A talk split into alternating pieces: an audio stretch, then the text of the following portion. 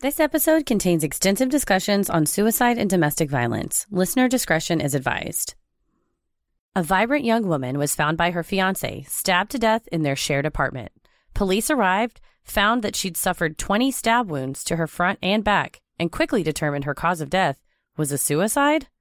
The medical examiner first disagreed and called it a homicide, but caved to pressure and changed his opinion to suicide. Now her parents have assembled a team of world renowned forensic experts who all agree on one thing their daughter was killed by someone else's hand. Will a civil lawsuit help them on a path to justice? This week's episode is The Mysterious Death of Ellen Greenberg.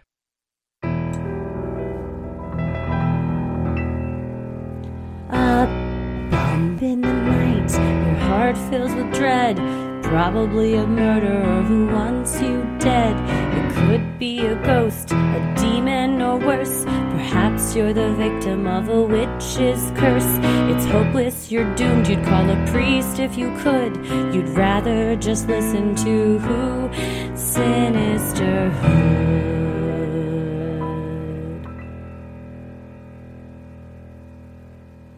I'm gonna kill you.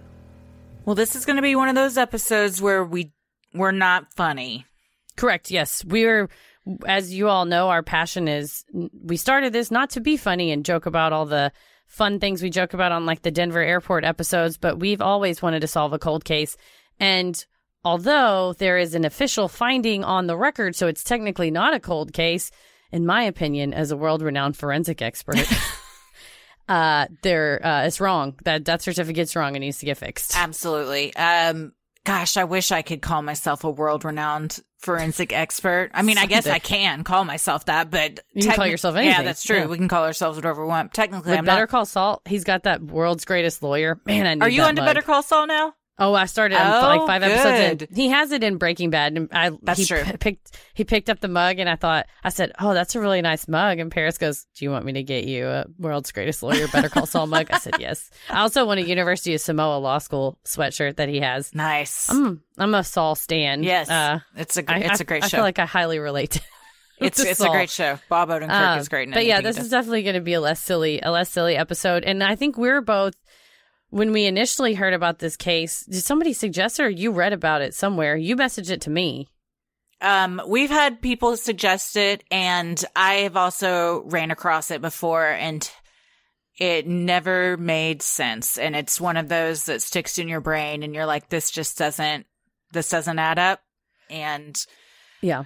uh, the more eyes are on it, and the more people talk about it, hopefully the case gets reopened, and in my Yeah. opinion, justice will be served. Saul, yes, there'll be a solution. Yeah, so it's a, there's a call to action at the end for especially those in Pennsylvania who are constituents of the change makers to hopefully uh, help this family out. But I remember when you first sent it to me, it was you know we talk. Christy and I work well well into the night. We're night owls, and you must have sent it to me 11, 12 at night. And Paris is asleep. I'm ne- you know he's next to me. I'm in the bed going what.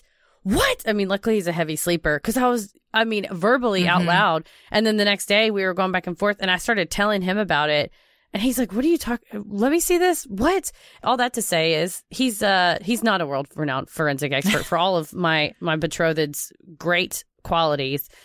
A layperson who's not even super into true crime space, criminology, forensics was like, it's, this is like the easiest case. What, what do you mean? What? It didn't comport with him. So I think, dear listener, as you listen to this, uh, you're probably going to go on the same emotional roller coaster as we did, and unfortunately, that their that her family has been going through since uh, 2011 when this happened, uh, as saying uh, this is not a difficult case. What happened here? And Right. It seems try to get to the very bottom of cut it. and dry. It Yeah. um one that you when when you hear all the evidence and then know that someone decided that the cause of death was suicide, it makes no sense whatsoever. no, uh, yeah, we'll we'll just well, let's go. Let's go. let I'm not going to we'll steal let- your line. We, we won't. We, I don't feel like we have to convince anybody. I feel No, like the there- no. evidence uh, Yes. speaks for itself. Yeah, a good argument in court is just I'm going to lay the facts out and your brain's going to piece it together Mhm. real easy like. So, uh, I don't want to steal your let's get into it line. Yeah. So, almost did. Almost did. That's okay. Well, let's get into it, Heather. Thank you. Ellen Rae Greenberg was born June 23, 1983. the only child of Dr. Josh Greenberg, a periodontist, and his wife Sandy, a dental hygienist. Sandy described her daughter as Joyful, loving, warm, social, liked to cook, and loved fashion. in an interview with Oxygen. Ellen was close with both her parents and liked to attend sporting events with her dad. According to her friend Erica Hamilton, Ellen's love of children naturally drew her to become a teacher. In 2011, at the age of 27, she was teaching first grade at Juniata Park Academy in Philadelphia, where her bubbly personality made her a favorite among students and teachers. She was engaged, having met her fiance, 27 year old TV producer Sam Goldberg, through mutual friends. On a trip to California in the summer of 2010, Sam had proposed, and the two set a wedding date of August 13th, 2011. In late 2010, family and friends began to notice a change in Ellen. She had always been a positive person, with a cheerful disposition and a smile that could light up any room. Now, those close to Ellen were concerned as they watched her struggle with crippling anxiety. Ellen's father said he became worried about his once outgoing daughter, who now seemed nervous all the time, telling Oxygen. I thought she had a sort of a nervous breakdown. She wanted to come home. She didn't want to stay in Philadelphia, and she was not the same person.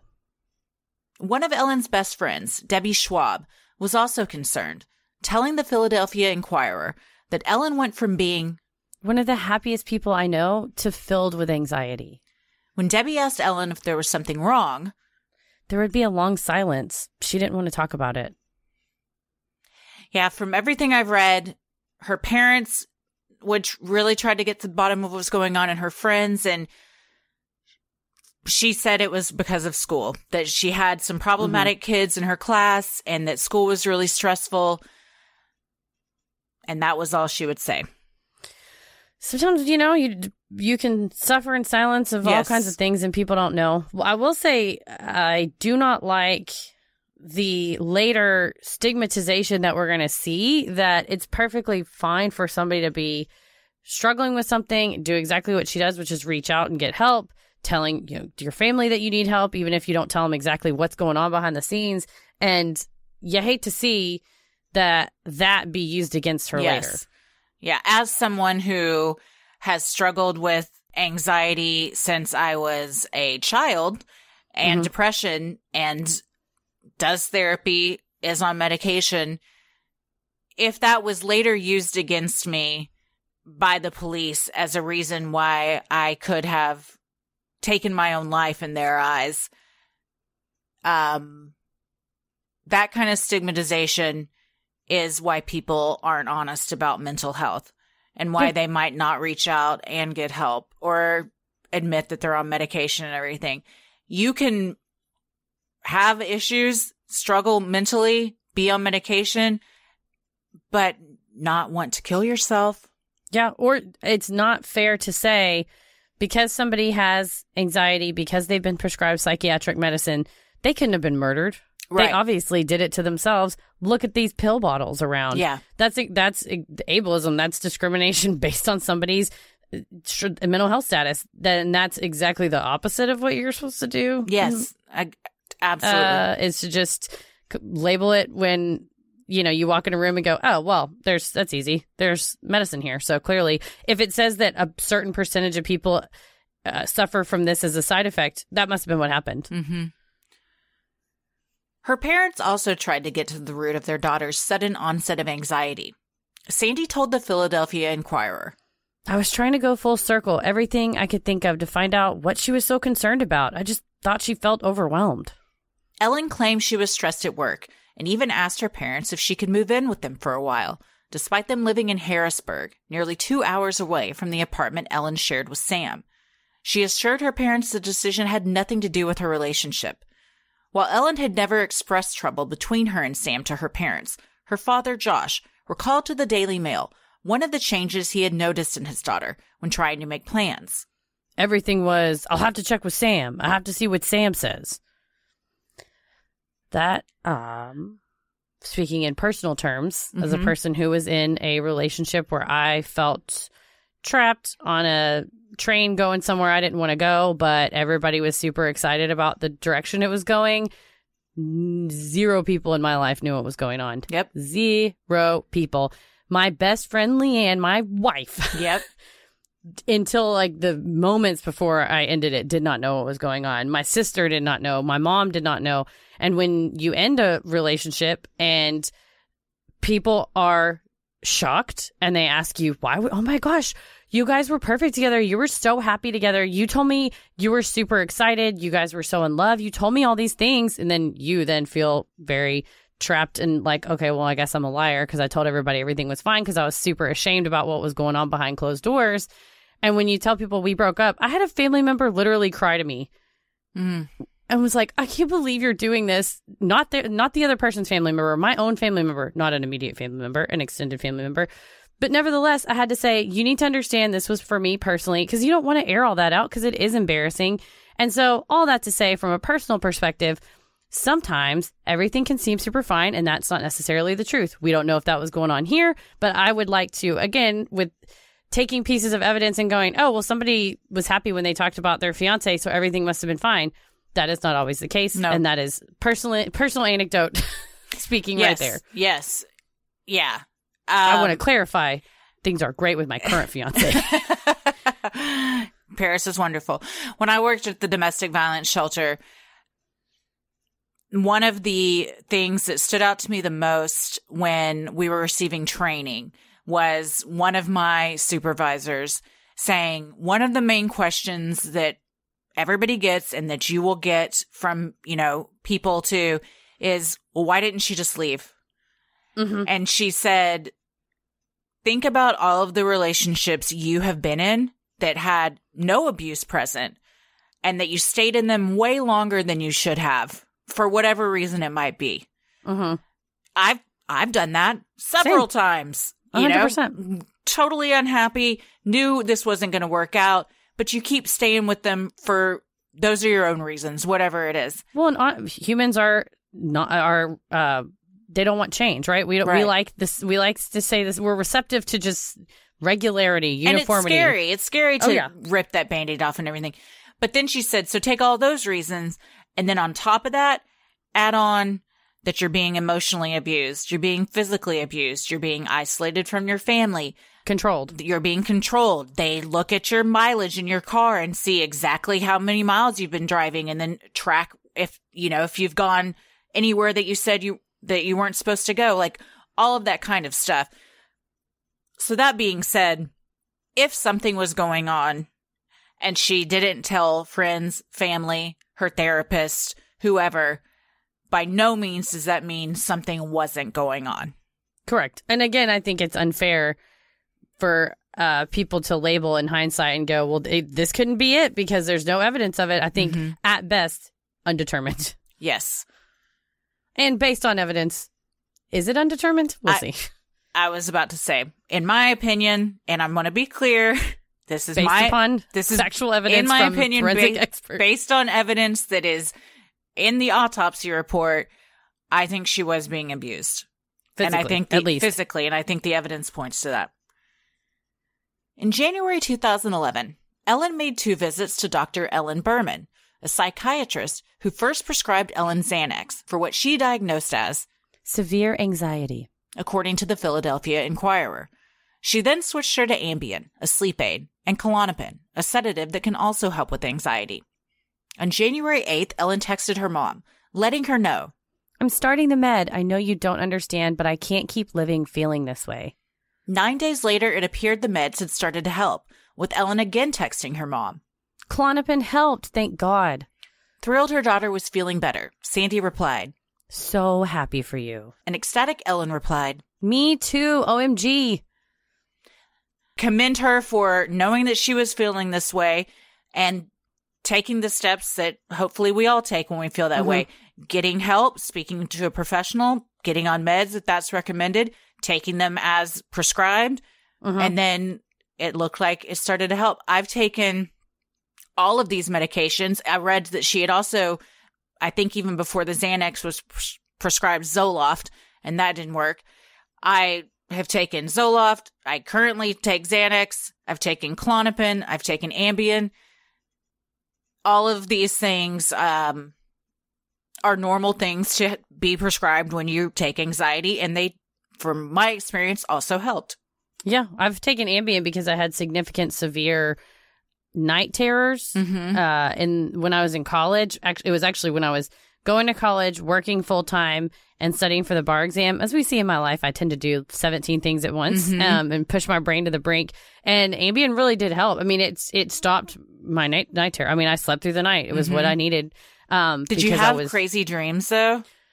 when I no, it was opposite. I was having crazy Oh, dreams when I was not on it. I was having I mean, I had a nightmare so bad that I could not be woken. I was sitting up in bed sobbing because the nightmare was going on. I wasn't like quite acting the nightmare out, but I was it, it's very graphic. I dreamt that I had put a gun in my mouth Mm. and I didn't want to do that, but it was so realistic and I was so scared by it, but it was still going on, but I couldn't because it was a night terror. I couldn't wake myself up that I was Is sitting that what that means? A night terror that you you like lucid dreaming? or no, it's not even lucid because I couldn't. I then started trying to meditate so I could lucid dream. And so now when I have night terrors, sometimes I still scream. It's like one in five dreams I scream. Now I ha- I've trained my brain to say, this is a dream. I'm going to stop this. You are not real. I can control this now, which took years for me to be able to do. Um, there's a lot of stuff. Anyway, aphagogic state, like you have to meditate in it, whatever. But at the time, I didn't have that, and so I they they gave me Ambien. Eventually, the night terror stopped once I once I took the LSAT, was re- you know good to go, started Mhm. law school and everything. Then I didn't. It was kind of prescribed to me as needed for these stress nightmares, So and they, they, were said stress induced. Yeah, and they said if you could not be as, you know, if you get more sleep, because I wasn't sleeping regularly, so I was drinking a ton of caffeine, I wasn't eating right and everything. So, mm-hmm. anyway, all that to say is Ambien does not necessarily, again, there are side effects to everything, but it, I will say that dream that I had was before I ever was on mm-hmm. Ambien. And Yeah. I I, would not ever say I had suicidal ideations. That just was a stress induced dream that I had. And then the Ambien actually, I had no dreams. Yeah, no, I didn't. I think I did have some pretty wild dreams. I also didn't take it for very long, but I slept soundly when I did take it. But on all of these medications that I've taken, that she was taking, I, while suicidal thoughts, depression, suicidal ideation are all possible side effects, I did not experience them. And I think that there we do live in a stigmatized society where you say, "Oh, she was on anxiety medicine, and this this is the side effect." That's probably what it was. It makes mm-hmm. sense. I say that because I read a bunch of bitchy or- Reddit comments yesterday about this case. Or It that she was struggling with anxiety, so she probably took her own life because of that. Like, Again, it's that's totally an armchair, Yes. not even an armchair expert. That's an armchair idiot to say something like that. do you know how many people are diagnosed with generalized anxiety disorder? I mean, throw a stone. Like, Oh, yeah. literally, of my friend group, everyone. I mean, it's n- like, I honestly feel like everyone has anxiety, Yeah, yeah. you know, and everyone could could be in therapy talking about stuff. And when of you, course, when you read the signs of it, I was like, "Oh, my grandma had that." yeah, you know, And of course, there's more. Having anxiety is normal. It's when it becomes obsessive thoughts and mm-hmm. catastrophizing and you can't control it and it's out of control that it becomes more of an issue. or if it, and it interferes with your daily living. Yes, exactly. Yeah. On January 19th, Ellen had a psychiatrist visit where she discussed her relationship with her fiance. According to the official police report, Ellen's doctor noted she said positive things about Sam, even smiling when talking about him. She noted that there was no indication of abuse, having specifically asked Ellen. Ellen's parents also told Oxygen that they didn't see any red flags in the relationship, even calling Sam. Fine young man. Additionally, Dr. Berman told investigators that, There were never any feelings of suicidal thoughts. even writing in Ellen's file, Not suicidal. so a professional that she saw three times, Yeah. spoke to in depth three times, and had another appointment on the books at the Mhm. time of her death, hmm said she was not suicidal. I would agree also with the uh, behavior that we're about to see going on. These are Mhm. not the. And uh, well, yeah, let's go. Let's keep going. I got. I have so many opinions about this. Oh. I'm trying to save them and do them in order. Yeah. On January 22nd, 2011, Ellen and Sam sent out their save the dates. They also made plans with friends to go out for Sam's birthday that coming weekend. On Wednesday, January 26th, a blizzard hit Philadelphia, blanketing the city in snow.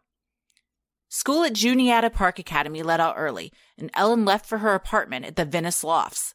Sam was there, and the two were together until he left for the gym. Sam told police he left at 4:45 p.m. and returned at 5:15 or 5:30. When he got back, the U-bolt lock on the front door had been engaged from the inside, preventing Sam from being able to enter. According to Sam, he banged on the door and called out for Ellen, which several neighbors reported hearing. When this went unanswered, he began texting Ellen to come let him in. Timestamps show the texts were sent between 5:32 and 5:54 p.m., which read, Hello? Open the door. What are you doing? I'm getting pissed. Hello? You better have an excuse. What the fuck? Ah! You have no idea. So she got gas on the way home. I think that's important Yes, to note. yeah. She she topped up her gas tank. We're gonna we just uh, again. There's a lot of people go. Well, I mean, she clearly had been planning to take her life. There's a lot of stuff that that uh, goes against that, and I think filling up your gas tank, one of them. I don't think you send out. Well, that's it. Could is is it possible? Sure, to send out save the dates and then later decide you wanted to take your own life, but that is not typical behavior of someone that is having suicidal thoughts or that plans on killing themselves. To send out your save the dates, schedule things that are like appointments with your psychiatrist, plan things with your friends for the upcoming weekend Mm-hmm. put gas in your car on the way home. These are all things that point towards future plans that she had and, Yeah, and and was making. I mean, it, it- there, you know, it's what is the DSM? You know, there's, there are signs and signals that possibly even sometimes in retrospect, but you know, you, they rehearse behaviors, certain behaviors, uh, express that there's, it's all hopeless. There's no hope Mhm. left, you know, making preparations, giving things away. Um, strangely saying, well, I'm not going to be here around then or whatever, you know, or like, it's really, I just want you to know if anything happens to me, I love you, you know, or even th- threatened it, talked about it, previous attempts. Again, that's not every, you know, everybody's different, right? Every Sure. person's different, every case is different. But, you know, leaving up a wedding planning website on your computer instead Mm-hmm. of maybe a note or something like that. Also, uh, like 68 pieces of evidence we're about to go through right now that clearly show that this, the, the third party actor Yes, for sure. uh, d- inflicted the, the wounds we're about to hear about, and we'll we'll tell you. I feel like an opening statement as an attorney. I'm like the evidence will show. uh, I am an attorney. That's why I feel like one. But Yeah, I yeah. feel like we're at trial. yes. Sometime before 6:30 p.m., Sam went down to the lobby to ask the security guard, 67-year-old Phil Hanton, to open the apartment, according to the Philadelphia Inquirer. Hanton told him it was against policy to open the apartment's door. Despite this, Sam returned to the lobby several more times, asking Hanton to let him in, each time mentioning how he had been at the gym and was locked out.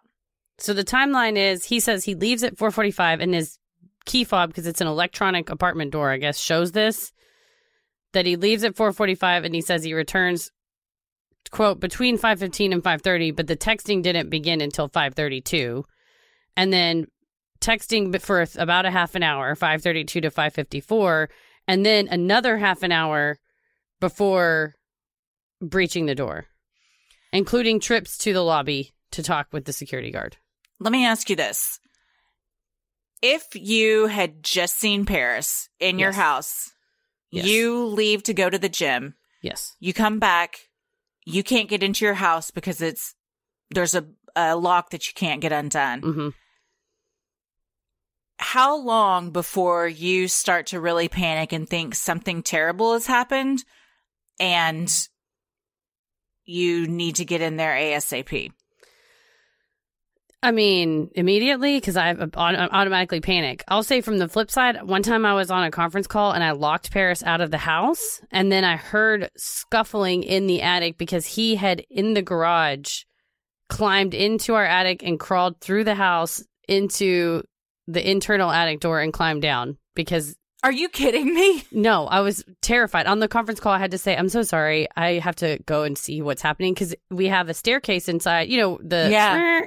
The little ladder that pops down. I heard the squeak of the Oh hinges on the ladder, and I was like, terrifying. "What?" And it was him. Um, and then vice versa, he's locked me out as well. Uh, but we've now made keys for one another, so we have keys. But I think the timeline here is a it's a it's a long timeline. We always say we don't know how you know we don't know how we would react, but I think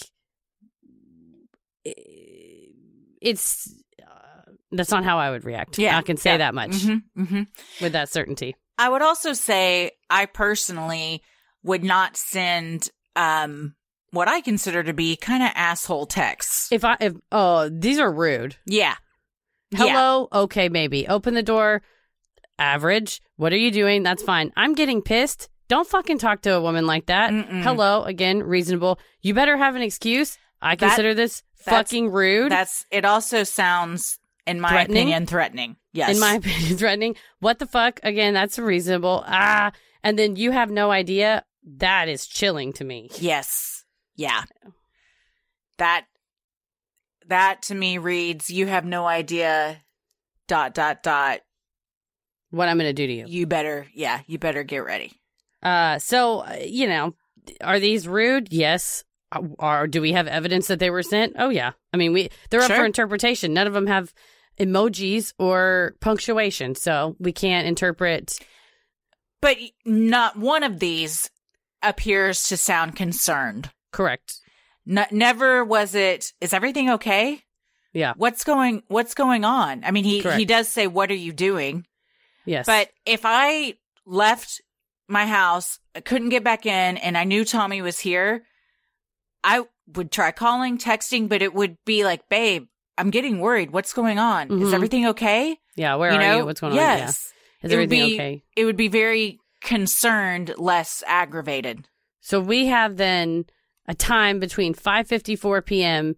and the door is breached. uh, The door is allegedly breached at 6:30. That there's uh, just a visit or two, a couple of visits to the front desk, to the security guard at the front desk. So then, but not a full accounting of what happened between 5:54 and 6:30. Correct. Okay. Around 6:30 p.m., Sam claimed he broke down the apartment door. Inside, he found Ellen, dead on the kitchen floor, bloodied and covered in stab wounds. She was sitting upright, slumped against a cabinet in a seated position. At 6:33 p.m., he called 911. It would later be discovered, however, that 911 was not the first call he made upon finding Ellen's body, according to the Daily Mail. First, he called his parents, then his uncle, a lawyer. The 911 dispatcher instructed Sam to start performing CPR, to which he replied, Do I have to? However, his resistance wouldn't matter. Three minutes into the call, Sam told the dispatcher that a knife was sticking out of Ellen's chest, something he had apparently failed to notice until then. He told the dispatcher, She must have fallen on it. Sam was told to immediately stop CPR procedures and to wait for the police. I was not able to hear this call. It You have hasn't not- been it hasn't been released. It hasn't been publicly released. My review of the civil lawsuit by the family against medical examiner in its office was that it took quite a time for the family to get a copy of this 911 call 11 months for is them that, to produce is that normal? uh no I mean, the one thing I can say is it's a long, you know, it's 10 years ago, and this was in 2020. So I guess it was almost 10 years ago when they were asking.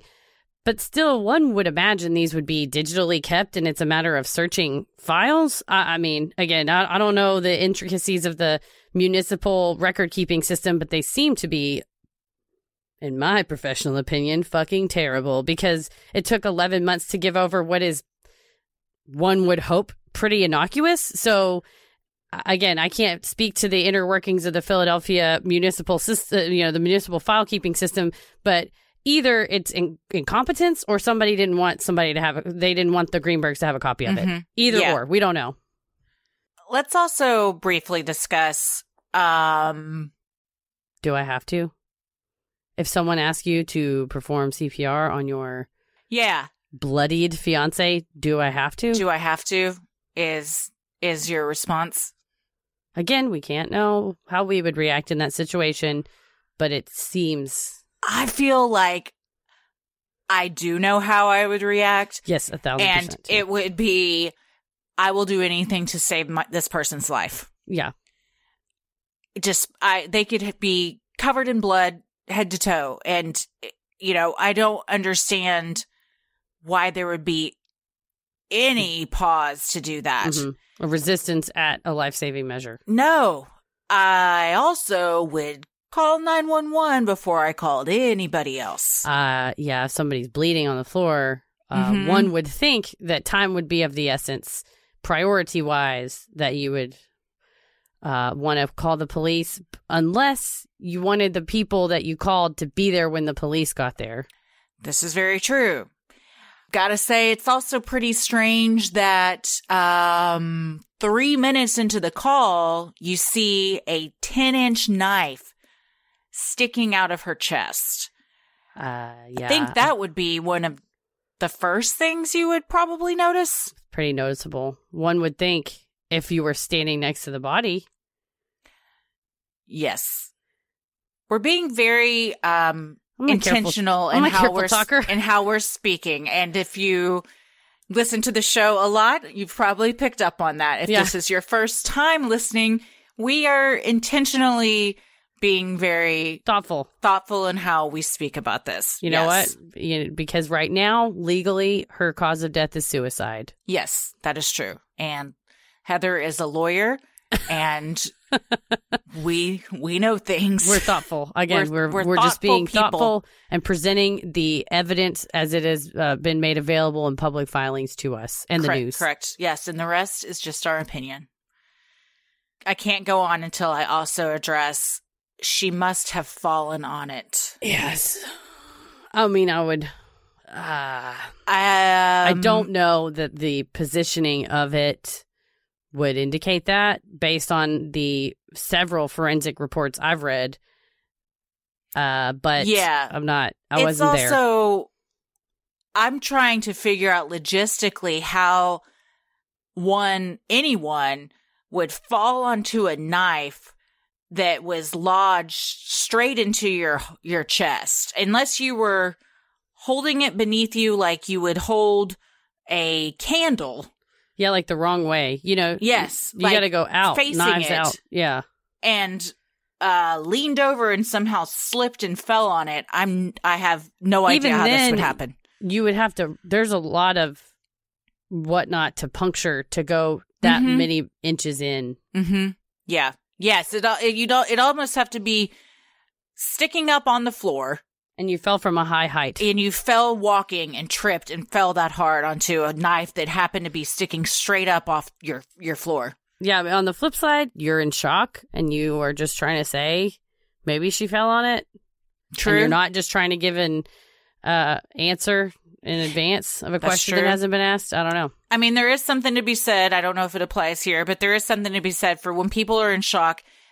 They do tend they they can react in a way that they wouldn't normally react. It's like denial. You're like in denial. Like, and oh, you're you almost disassociate from yourself so Mhm. your your brain can it's anyone that suffers like has suffered trauma and stuff you Mm-hmm. can disassociate because it's your brain's way of protecting yourself assistant district attorney guy deandrea who later reviewed ellen's case at the greenbergs behest said that he found the 911 call odd according to the philadelphia inquirer while he acknowledged that everyone processes shock and grief differently Sam's demeanor appeared completely calm on the call. Additionally, rather than answer the dispatcher's questions, he kept reiterating how he had been at the gym. I would tend to agree with Guy DeAndrea's assessment. When police arrived, they found Ellen as Sam had, propped up against a cabinet with her legs out in front of her. However, oddly, there was a straight line of blood on Ellen's face, running horizontally from her nostril to the back of her ear. Significantly, there were no drag marks or dripping, things that are inconsistent with her being found in a seated position. Despite having suffered 20 stab wounds, there was not a significant amount of blood. There was also a clean white towel in her left hand that showed only a single blood stain in the lower portion and a reddish pink colored area near her left hand. On the counter was a strainer filled with fresh fruit, and several pieces on the counter that were in the process of being cut. Two clean knives lay in the sink. In the bedroom was her laptop, open to a wedding planning site. This is when we start to see uh, what the investigator, uh, former detective Brennan, discusses as a staged crime scene, and what another expert, uh, detective Scott Eelman, who's a specialist, he specializes in crime scene reconstruction, would tend to agree. The pattern of the blood stain on the face is significant. There was the one going from her nose. There was also another one that was from the top right of her hairline that terminated in the end of her left eyebrow. So if you're going, if you're laying on your side Mhm. easily, that's where the blood is going to go is the direction of gravity, right? If you're sitting up straight and you get a, you know, say you cut your your hairline, you know, right above your right eyebrow, Mhm. that's going to go straight down the side of your face. Mhm. There's several lines of blood that Scott Eelman, Detective Eelman, uh, the crime scene reconstructionist, analyzes that I would say forensically prove that she was sat up by somebody Yes. well after she was gone, well after the blood had stopped running. Mhm. Um, similarly, the area around her is odd insofar Pretty as clean, pretty clean. it's very clean for the 20 stab wounds and the way that the blood spatter and the the investigators report um, is part of the civil lawsuit is public record. I mean, he talks about how the way the bloodstains are on the front of her sweatshirt, there's voids, right? A void pattern is where there's no bloodstains. Indicates that she was bent over, sit, seated, bent forward, and crouching and huddled. And to me, that would be consistent that someone was above you, Mhm. attacking you from above.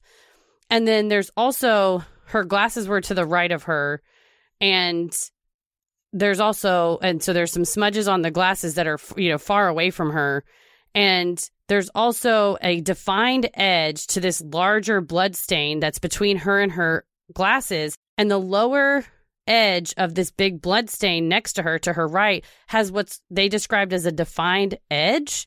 And so he he said it would be a diluted or altered blood stain next to that, but the defined edge would indicate that there was something in the way when the blood flowed that direction, and that's why the there's a line there's like a line in the blood stain. There's also all this stuff about the smudges on the cabinets where clearly she had leaned against another cabinet. So, so there's a significant amount of evidence. There's also there was she was wearing UGG boots. Yes. And there was blood droplets on the top of her UGG boots that indicated she had been standing. for part of it. Yes. Yeah. And the, you know, the certain blood stains were, should have been elliptical, but they were circular, which indicates. So th- there's a, I'll tell you what, this Scott Eelman, he knows what he's doing. It's thorough. And Cyril Wecht, who oh, is come on. I mean, if you listen to any true crime or watch any anything about true crime, you know who he is. He was probably most famous for challenging the single bullet theory in the JFK case. But he looked at all of this as well and said, There's no way. Yeah. I mean, all of this Henry Lee, who is a Mhm. renowned forensic expert, said the blood sp- uh, just doesn't. It doesn't tell the story of suicide, and it's very hard to argue with science, and that's why people go in and document all of this. So it's not just a guessing game and conjecture. Yeah, you don't Is it- wander in and go, oh, a person who has anxiety died. Oh, they must have done it themselves. Right. Anyways, boys, clean it up. Time to go, which is what happened here. You look at the facts, you look at what science has presented you, hmm and then you base your case on that. You don't decide the outcome and then try and fit all the stuff you find into it into the thing you've already pre decided. Yes, that is, uh, I would say the wrong way is possibly what happened here. This is not what Sherlock Holmes taught us, which is where you follow the evidence and, ta and follow it where it leads you. Correct. The knife block was also tipped over Yes, on the counter. askew. And there is also significant evidence that there was more than one knife used in the attack based Yes. on the shapes of the wounds. Sam remained on scene and was cooperative, according to police reports. His family members, who also, according to police reports, were already present when the police arrived, surrounded him as he gave his statement. Sam said he had broke down the door with the help of Hanton, the security guard, according to the Daily Mail. Later police reports, however, showed that Hanton said he never left his post, despite Sam asking several times. Hanton would later tell one of the Greenbergs attorneys that while Sam kept telling him he had been at the gym, Hanton found it odd that Sam was wearing boots instead of sneakers. Per protocol, Sam was handcuffed and taken to the police station, where he gave a brief statement with his attorney present. He was then released. Which is fair. I always say you can have a lawyer with you. Sure, I, you should. I d- haven't made it a rule in my life yet, but I'm going to go ahead and say it to you guys. Don't wear Timberland boots if you're going to go work out. I don't think they're going to provide you the stabilization you need to do the athletic things you're going to do. Yeah, and I don't know what the other clothes were, but typically you don't wear workout shorts and a t-shirt with Timberland boots to, or track pants with Timberland boots, something that you might go work. You're probably wearing slacks or jeans. If I'm not mistaken, uh, there are no photographs of Sam Goldberg on this day. There were not, none were taken by police. which is one of the many things that just fell through the cracks. Question mark. Apparently, according to the petition that was filed by the Greenbergs, when the police arrived on scene, they stated the the petition says most of the police who arrived on the scene thought that it was a homicide, except Mhm. for the lead on scene homicide detective emphasized that it was a suicide. Is what the civil petition says. Interesting. Sinisterhood will be right back. Well, when the weather gets warmer like this, the last thing I want to do is be all sweaty in the kitchen cooking over a hot stove. No, thank you. But also, I don't want to order takeout for every meal. This is why I love Daily Harvest. Daily Harvest delivers delicious harvest bowls, flatbreads, smoothies, and more, all built on organic fruits and vegetables, right to your door. It takes literally minutes to prepare, and I personally love knowing that the food I'm eating is actually good for me. Daily Harvest never uses preservatives, added sugar, or artificial anything. My personal summer favorite are the Daily Harvest Scoops. They're plant based ice cream. Scoops are the perfect sweet treat. Plus, it's gluten and dairy free. And y'all know me, I'm allergic to wheat, so it's great. The ice cream is a family fave over here Mhm. as well. That black sesame. hmm Paris Mm. uses it to make milkshakes. He loves it. Okay. I that is very good to know. I had not thought about doing that, Oh, but yeah. yes, definitely. Well, Daily Harvest is all about leaving the earth in a better place than they found it. Not just for us, but for future generations to come. They focus on increasing biodiversity, investing in organic farming practices, reducing food waste, and even prioritizing recyclable and compostable packaging. Daily Harvest is delicious food, all built on whole organic fruits and vegetables that conveniently stay fresh in your freezer, so it's ready to go when you are. It's really the whole package. Stay cool, calm, and collected during the summer heat. Go to dailyharvest.com and enter code CREEPY to get $25 off your first box. That's code CREEPY for $25 off your first box at dailyharvest.com. That's dailyharvest.com. By now, pretty much everybody's heard of CBD, and if there was ever a time to get started with CBD, it's now. What both scientists and those who use CBD regularly know is that it helps with daily stresses, but you have to use a quality product to get quality results. Charlotte's Web hemp extracts are tested 20 plus times from seed to final product. Unlike many companies, Charlotte's Web has their own proprietary hemp genetics, so the end products are consistent, meaning you know what to expect from each bottle. And they're a mission driven B Corp, which just means that they've promised to help the planet and humanity and all that good stuff. I really love the uh, CBD Medic eczema cream or its Mhm. eczema ointment. It really relieves itching in the summer months. I mean, winter, summer, it doesn't matter what time of year. My skin is very irritated. I've been stressed out lately, which who who isn't? The uh, mint chocolate chip is, or the mint chocolate is my personal favorite of the CBD oil that they carry.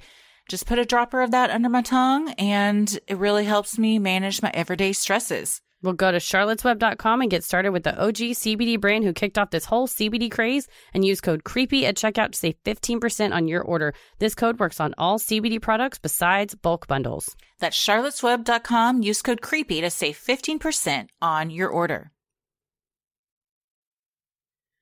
Despite the position of her body, lack of blood nearby, and no note being found, police quickly declared Ellen's death a suicide. The Philadelphia Inquirer reported they came to this conclusion based on the dead bolted front door that had been locked from the inside with a hotel style U bar lock. The back door led to a sixth floor balcony that was covered in snow and showed no footsteps. There was no sign of an intruder or forced entry. Aside from the front and back door, there were no other ways in or out of the apartment. Ellen also appeared not to have any defensive wounds, another reason police ruled it a suicide. For those of you who are visual, we are talking about the hotel U bar lock. So when you go to a hotel, attached to the door is a little thing that dangles, and then attached to the frame is a U shaped bar that goes around that thing Mhm. on the door. Yeah. And it slides through that the lock to so when you can open it like a crack, you know, maybe as wide as you know, four or five inches. Yes. I will um just side note, I was watching a bunch of YouTube videos on how one might be able to um lock one of these from the outside or Mhm. uh I will be taking my own lock to a hotel from now on because Yeah. there are m- millions of videos that Mm-hmm. show how easy it is to open those. I mean, people were using, I saw one where it was like anything you might find in the bar at a hotel. Yes, it was like a menu card. Yes, like that, or a credit card, or somebody had a drink stirrer and a stick of gum, or a piece There- of chewed up gum. It is extremely easy to open those doors. And I have seen people before say that travel a lot. I think maybe this was a discussion even on our Patreon that, um, they make, uh, portable alarm systems that you Mhm. can like stick onto your drawer. And I think it was a, a flight attendant said that she does that when she travels. There's also like locks. You can take your own lock to Mhm. lock I the saw door. it on Amazon where it locks the door handle part. So even if they had the key card, it would jam it. Like they can't Mm-hmm. turn the the handle because yeah, the U bar is garbage. It's not. It It, is. it, ain't doing nothing for nobody. Nah, it's purely decoration. While the door being locked from the inside was one of the biggest reasons police ruled Ellen had died by suicide, police veteran turned criminal investigative analyst Tom Brennan told the Daily Mail There's no way a lock like that can be kicked in without it coming off the door frame. But the only damage was one missing screw. Additionally, the Philadelphia Inquirer reported that both Brennan and DeAndrea were able to easily locate multiple online videos demonstrating how to lock swing bar locks from the outside. Uh, We probably watch the same videos. But yeah, Mhm. this is, you know, some of the evidence that's in the civil suit is the police did not investigate this at all. They took Sam's word Right. for it.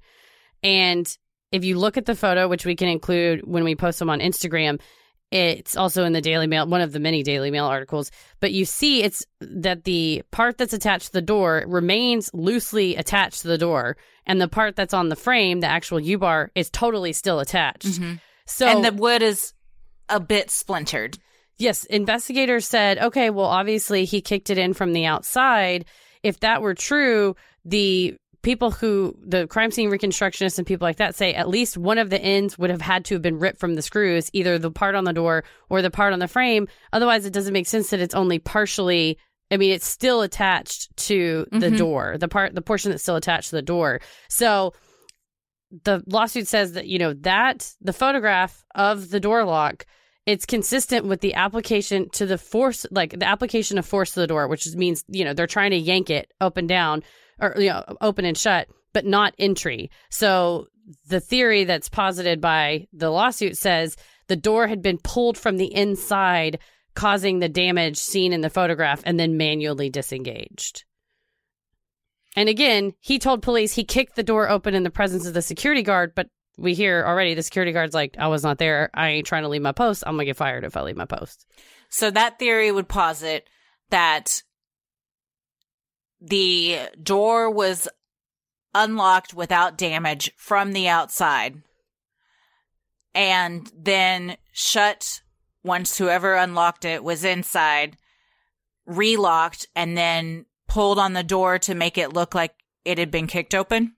That could be possible. You know, Is that's that what that theory is saying? well, that evidence says that it was the the damage depicted in the photograph indicates it was not kicked in from the outside, but in recreations, that similar damage could be duplicated by somebody on the inside of the door locking the bar and yanking on it with a lot of force. Okay. Yeah.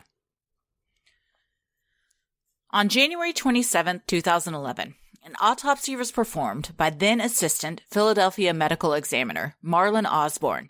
It detailed eight stab wounds to Ellen's chest, with depths ranging from 0.2 centimeters to 4 inches, including the one where the 10 inch serrated Cutco brand knife had been lodged into her chest. She had also suffered a two inch stab wound to her stomach, a 2.4 inch gash on her head, and 10 wounds to the back of her neck, ranging from nicks to 3 inches deep. Ellen also had multiple bruises all over her body, in various states of healing, including on her hips, her inner and outer thighs, arms, and around both of her wrists. While the police had initially ruled Ellen's cause of death suicide, after this examination, the medical examiner declared her death a homicide. Couple things. With regards to the cuts, we said earlier we would like to be called world renowned forensic experts.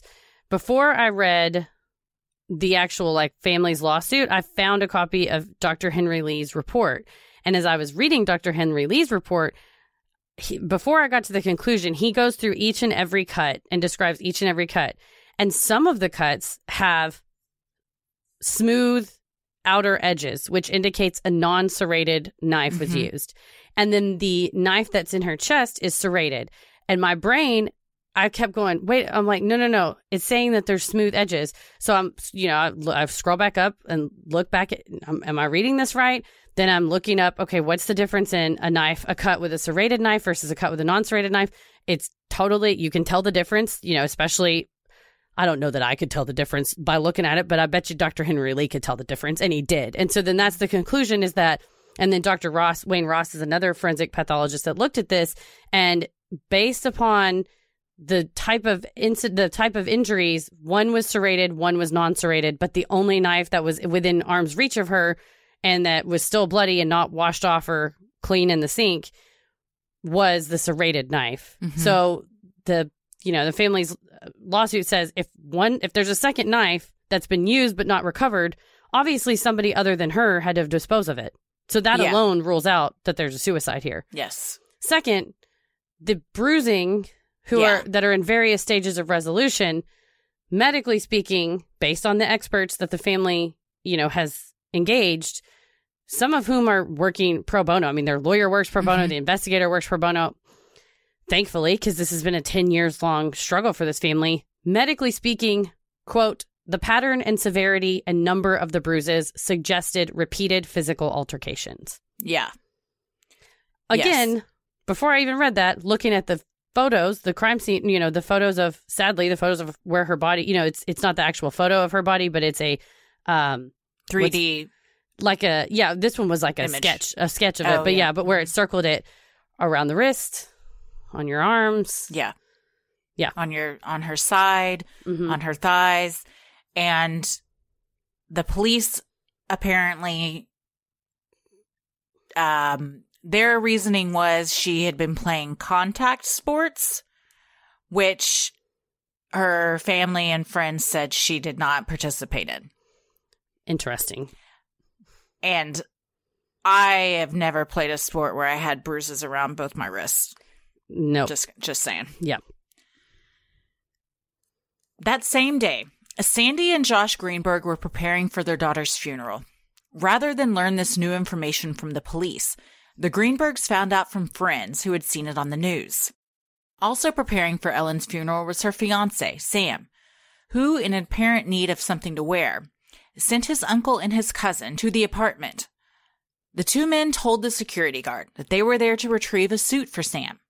According to the Daily Mail, Tom Brennan later uncovered in his investigation that the duo also left with Ellen's personal laptop, work laptop, cell phone, and Sam's laptop. Two days later, they were turned over to the police. However, because the chain of evidence was not followed, anything now found on them is inadmissible in court. Also, her laptop did not have a password uh, Yes. protection on it. Yeah. None of this was taken in as one would do in an, in an investigation where police were doing their job because it was immediately declared a suicide. Correct, so nobody yes. took in any of the, you know, cell phones, laptops like you normally would if you were investigating something. It wasn't. It also wasn't taped off and shut off. And yeah, said and anybody could go in. Yes. Anybody could go in. Yes, And which you know they what? did. Somebody did go in. and the apartment manager went in. Yeah. The police gave the apartment manager a card for a crime scene cleanup company and authorized her to have the apartment cleaned and disinfected before there was an investigation. And I mean, smart. I assume it's probably because she's an apartment manager and your habit is to film the interior of the space. She in- filmed the interior of the apartment, the condition, the contents, and then the crime scene cleanup crew sanitizes and cleans out the whole entire apartment. But she gives her video to the police. And then when the cops, they have the, the sorry, not the cops, when the family asks for this video from the police, wouldn't you know, nobody can find it. Hmm. There's a motion to compel pending. To be fair, they may find it from sometime between now and the trial, inevitable trial, but they, as of right now, said there's a lot of digital files and it's really hard to go through, and there's a lot of technical difficulties on their side, and they're just really struggling to try to find it. Hmm. Ellen was laid to rest at the Beth El Temple Sanctuary on January 28, 2011, in Harrisburg, Pennsylvania. During his eulogy, Ellen's father announced the shocking news they had learned days before to the fellow mourners that Ellen had not died by suicide, but had been killed. With the change in cause of death, Ellen's case was turned over to the Philadelphia Homicide Unit to conduct an investigation.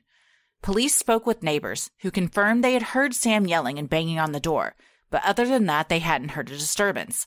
While security cameras did not capture Ellen's hallway, it was confirmed that everyone who entered or exited the building was authorized to be there, according to the Philadelphia Inquirer. Sam's key fob usage was reviewed as well, and his timeline matched up with everything the police found. There's also lobby footage that also took almost a year for the police to turn over. It's egregious. There's there- there's a lot, in my uh, humble opinion, a lot of parallels to the Kristen Smart case. Mm-hmm. Mm-hmm. The investigation showed no other DNA except Ellen's on the knife that had been found lodged into her chest. Police claimed that they consulted a neuropathologist, Dr. Lucy Rorke, to determine whether Ellen could have continued injuring herself after she suffered the severe wound on the back of her neck. In February of 2011, police reported that they sent a portion of her spinal cord to Dr. Rorke for examination. Police concluded, based on the doctor's opinion, though the knife did come in contact with her spinal cord, it was not severe enough to cause paralysis. It could, however, have caused Ellen to go numb, potentially allowing her to stab herself multiple times without feeling the intensity of the pain. We haven't really discussed um, the fact that this wasn't just a knife in her chest that they saw and then declared suicide. She had 20 stab wounds, Mm-hmm. 10 of them on the back of her neck, Mm-hmm. and a huge two and a half inch gash on the right side of her head, more towards the back. Mm-hmm. What would be consistent with someone being struck over the head from behind. Yes. uh, flabbergasting that any police would look at this scene and think suicide. Again, I showed the there's a um, digital rendering with obviously it's you know one or two knives was let's just say it there were two knives used in the murder I'm sorry in the her death. There was the homicide the unexplained death here. Um the two knife there's but the digital rendering shows the angles and the amount of stab wounds. And when you look at that I turned in again Paris is not a not a detective. And I showed it to him and he's like you that's not a thing that that's not what Yeah. that's you know and same when we all look at it you look at this digital rendering and the angle of the knife the attacks especially in the back is a downward fashion with such force that you would puncture your spinal column. Three inches deep into your own neck the force that it would take and this was uh, i'm not an easy person to live with because paris was sitting next to me and i put my finger next to his neck because it's three inches in to get to the spinal to puncture the spinal column and he said, "Oh, are you you know trying to rub my neck?" I was like, "No, I'm measuring how deep this would have to go in." And he's like, "Jesus Christ, really?" I'm like, "I'm sorry, I'm a visual person, Me and that too. is so deep down in there in a downward fashion. The amount of force it would take to do that." And I saw some, again, not amateur expert or not armchair experts, armchair dum dums, uh, armchair fools on Reddit saying, "Oh well, you know, if she's on this medicine, she probably just like was making a fruit salad and totally freaked out and just started stabbing herself like crazy." Okay, nice try. The toxicology screen showed that the levels of the clonop- Klonopin in her system was consistent with the prescribed dosage. She wasn't ODing on it. There wasn't a ton in her system. It was mm-hmm. a trace, the trace amount of Ambien. So it was from the night before. And then an average amount of Klonopin, which in fact makes you not freak out. It's the opposite of that.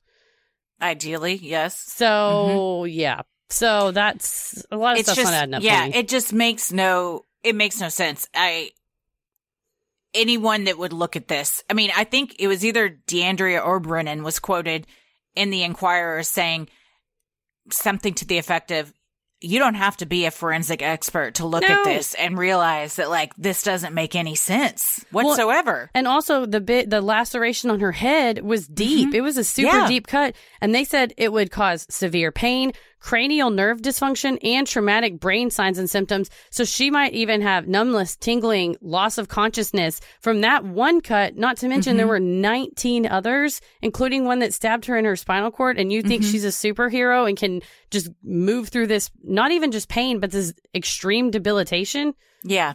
And not to mention loss of blood, like you would Which, wh- I where would was imagine- that? Where did that would- blood go? yeah, We don't know.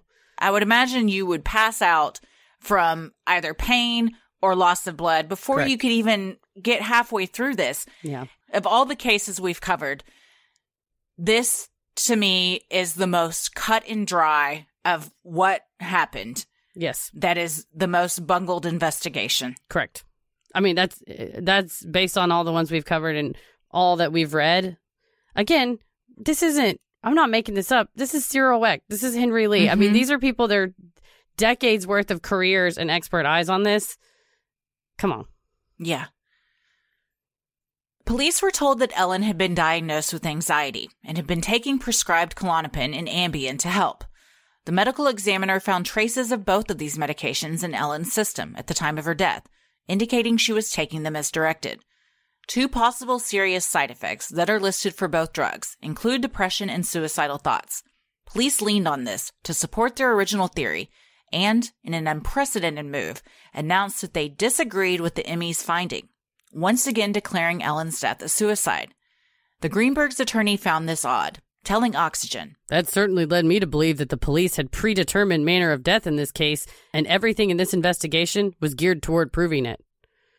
And uh, Stephanie Farr, who tons of credit goes to her for uh, covering the story in the Philadelphia Inquirer and really bringing a ton of uh, expertise, years of reporting on Philly in general, but then also um, a lot of really great in depth investigation into this case, said in the Oxygen show, uh, that doesn't happen. She's like, the ME says, this is my medical findings. The police go, the scientist doctor told us this, so we are going to work with this information, not we don't fucking care what you say, doctor. Shut your mouth and do what we tell mm-hmm. you to do. She's like, it was shocking to me that in the press, publicly, the cops said, oh, yeah, this guy doesn't know what he's doing. He's wrong. It's suicide. It's always been suicide.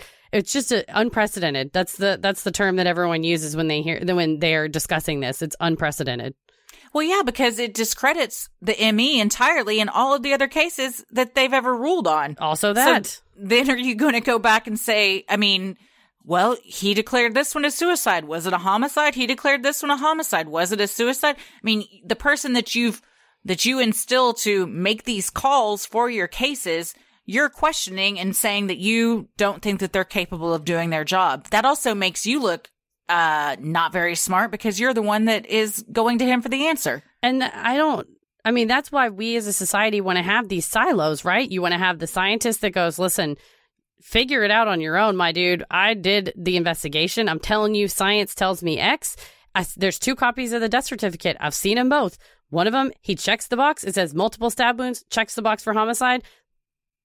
Doesn't stay that way for permanently. Right. On March 7th, the medical examiner changed his ruling and declared Ellen's cause of death officially a suicide. Following this, the investigation ceased. The Greenbergs, who once again learned of this news through the media, were shocked and devastated. And then, uh, why? Why did why did the ME do this? Right? Mm-hmm. he admitted in October of 2018 he did it solely at the assistance of police because they said there was a lack of defensive wounds. I have no words. I mean, that's and that's a quote directly from the petition. Mhm. Like Yeah. that is not uh, that was not your job. Uh, I haven't read the handbook, although I have a copy of it of the medical examiner. What you're supposed to do, what you're supposed to do is follow the evidence. Mm-hmm. Yeah. And while that was one of the reasons that they gave for their initial ruling, the main thing was the door being locked. Also, that So now they're not going on that anymore. It's lack of defensive wounds if she was attacked from behind and paralyzed by a knife going through her spinal cord, which then rendered her unable to fight back. How would she have defensive wounds? she would not.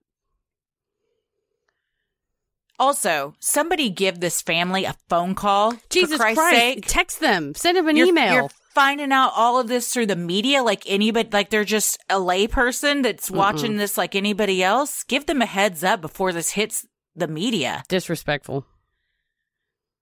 From the beginning, Sandy and Josh Greenberg did not believe that their daughter had killed herself. They told Oxygen that while Ellen did struggle with anxiety, She was still happy. and that There was never any reason to suspect suicide in any way, shape, or form. Ellen's parents also said she was known to be squeamish and had a low tolerance of pain. For their daughter to have stabbed herself 20 times seemed unfathomable. It was also very unusual that if Ellen had decided to take her own life, that she would have stabbed herself through her clothing. Something pointed out by Chief County Coroner and Dean of the School of Health Sciences at the Philadelphia College of Osteopathic Medicine, Gregory McDonald. So there's just experts from all fields Mhm. weighing in on Yes. this case, and there's a lot of consistency. Because in so many of the things I read from these experts were an expert contacting another expert saying, You've got to look at this because this is baffling. Mm-hmm. Am I And- missing something? They really Yeah. pushed the suicide. Am I missing something? Because all signs clearly point to homicide. Yes. Deciding to conduct their own investigation, the Greenbergs did what no parent should ever have to do and purchased their daughter's autopsy report, photos of her body from the autopsy, photos of her body at the scene, and the ME's investigation report from the scene, according to the Philadelphia Inquirer. They sent the photos to renowned forensic pathologist Cyril Wecht. Upon looking at them, the Inquirer reported that he said, I don't understand how they wrote this off as a suicide. Specifically, Wecht found the stab wounds on the back of Ellen's neck highly unusual and more indicative of a homicide than a suicide. The Greenbergs went to the police with this information, but were brushed off. They then sought the help of retired Philadelphia State Police Detective Tom Brennan, who agreed to work Ellen's case for free. Brennan believes Ellen was attacked from behind while preparing a fruit salad based on the items on the counter. He told Oxygen that Ellen was the victim of A blitz attack. and had been surprised, cornered, and unable to defend herself or run away. He commented that the lack of defensive wounds doesn't immediately point to suicide, and that he has seen stabbing cases where no defensive wounds were present.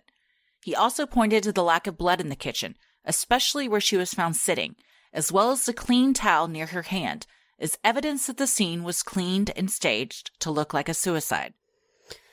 Yeah, I mean, he pretty much just, I mean, he straight out says that this was staged. Yeah. I mean, he's been a detective, as my mom joked with me the other day that she goes, You say that too, that you've been a detective for 100 years, right? He's, this is his whole Mhm. career. He's seen, 25 to be exact, I Yeah. believe, but yeah. but he's yeah, seen he's a thousands veteran. and thousands Yes. of cases. And Mhm. yet another expert, add him to the list.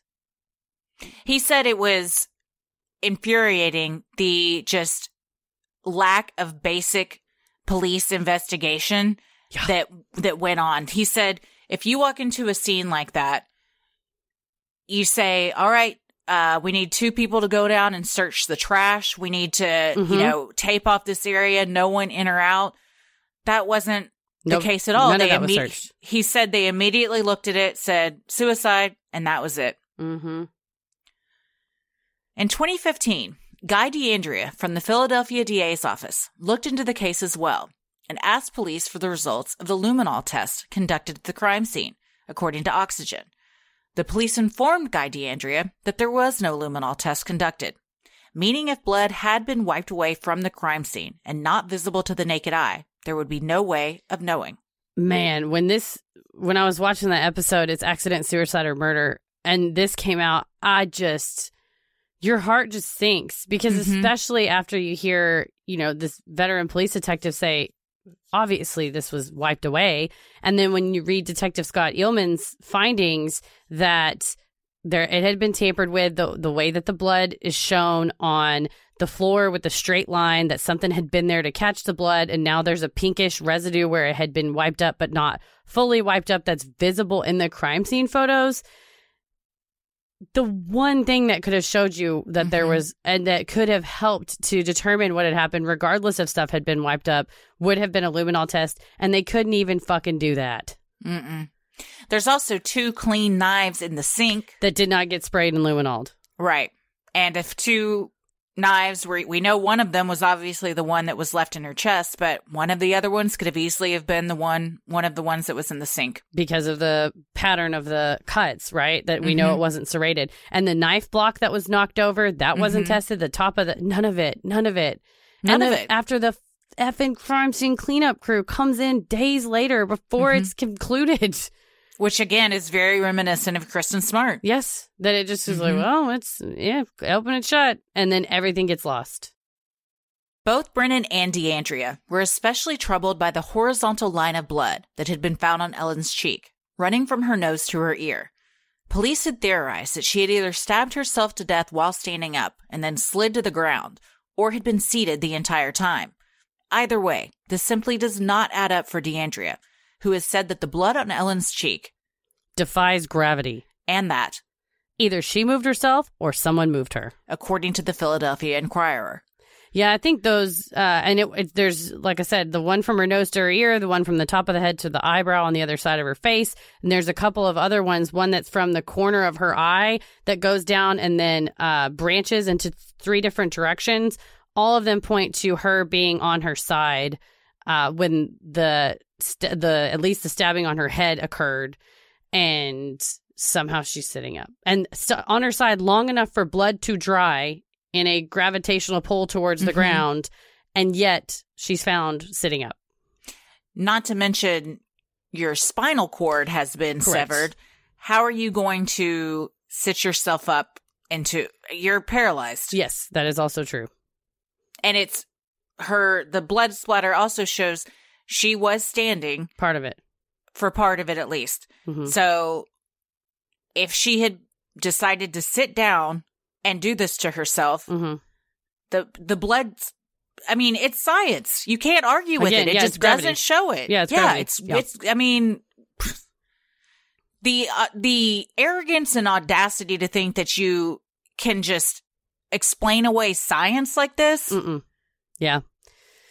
Yeah, I mean, I think you hope that uh, people just shut up and take it and don't say anything and don't fight Yep. back. But you know, these these parents and Uh, They're doing what no parent should have to do, but every parent yep would do. would do. Paris said that last night. He said, "I would die. It would be my dying breath. I would be fighting Yes. for this." And he said, "There, I said these these folks are not going to give up, and I hope they don't." No, no, and they've said they won't. I mean, Mhm. I would, I would, my entire life would be dedicated to seeking justice. Yeah.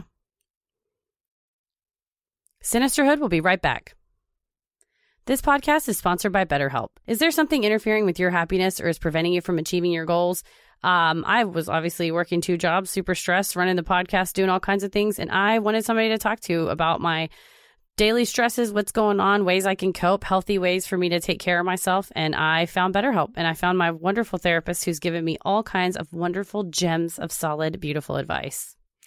BetterHelp will assess your needs and match you with your own licensed professional therapist. You can start communicating in under 48 hours. It's not a crisis line. It's not self-help. It is professional counseling done securely online. There's a broad range of expertise available, which may not be locally available in many areas. The service is available for clients worldwide. You can log into your account anytime and send a message to your counselor. You'll get timely and thoughtful responses. Plus, you can schedule weekly video or phone sessions, so you won't ever have to sit in a waiting room as with traditional therapy. BetterHelp is committed to facilitating great therapeutic matches so they make it easy and free to change counselors if needed. It's more affordable than traditional offline counseling and financial aid is available.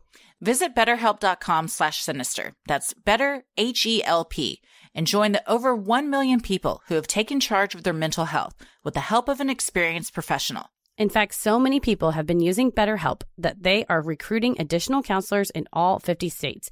We have a special offer for Sinisterhood listeners. Get 10% off your first month at betterhelp.com slash sinister.